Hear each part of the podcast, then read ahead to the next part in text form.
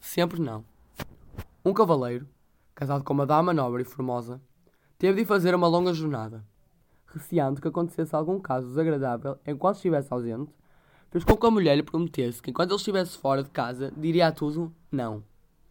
Assim pensava o cavaleiro que resguardaria o seu castelo do atrevimento dos pajães ou de qualquer aventureiro que por ali passasse. O cavaleiro já havia muito que se demorava na corte, e a mulher, aborrecida na solidão do castelo, não tinha outra distração, senão passar as tardes a olhar para longe, da torre do miradouro. Um dia, passou um cavaleiro, todo galante, e cumprimentou a dama. Ela fez-lhe a sua mesura.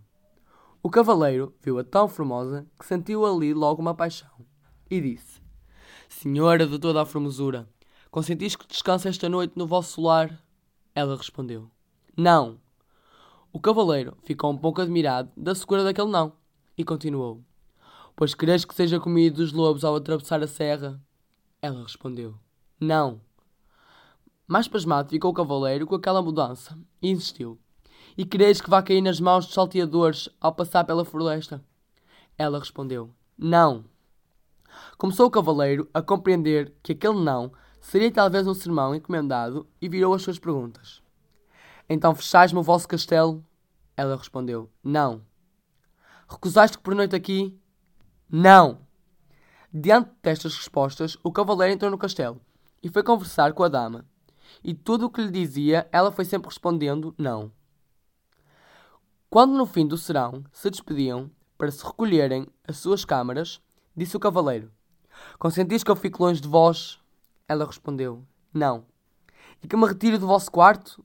Não. O cavaleiro partiu e chegou à corte, onde estavam muitos fidalgos, conversando ao braseiro e contando as suas aventuras. Coube a vez ao que tinha chegado e contou a história do não. Mas quando ia já a contar a modo como se metera na cama do castelã, o marido, já sem ter a mão em si, perguntou agoniado: Mas onde foi isso, cavaleiro? O outro percebeu a aflição do marido e continuou sereno. Ora, quando eu ia entrar para o quarto da dama, tropeço no tapete. Sinto um grande sulavanco e acordo. Fiquei desesperado em interromper um sonho tão lindo. O marido respirou aliviado, mas as todas as histórias foi aquela a mais estimada.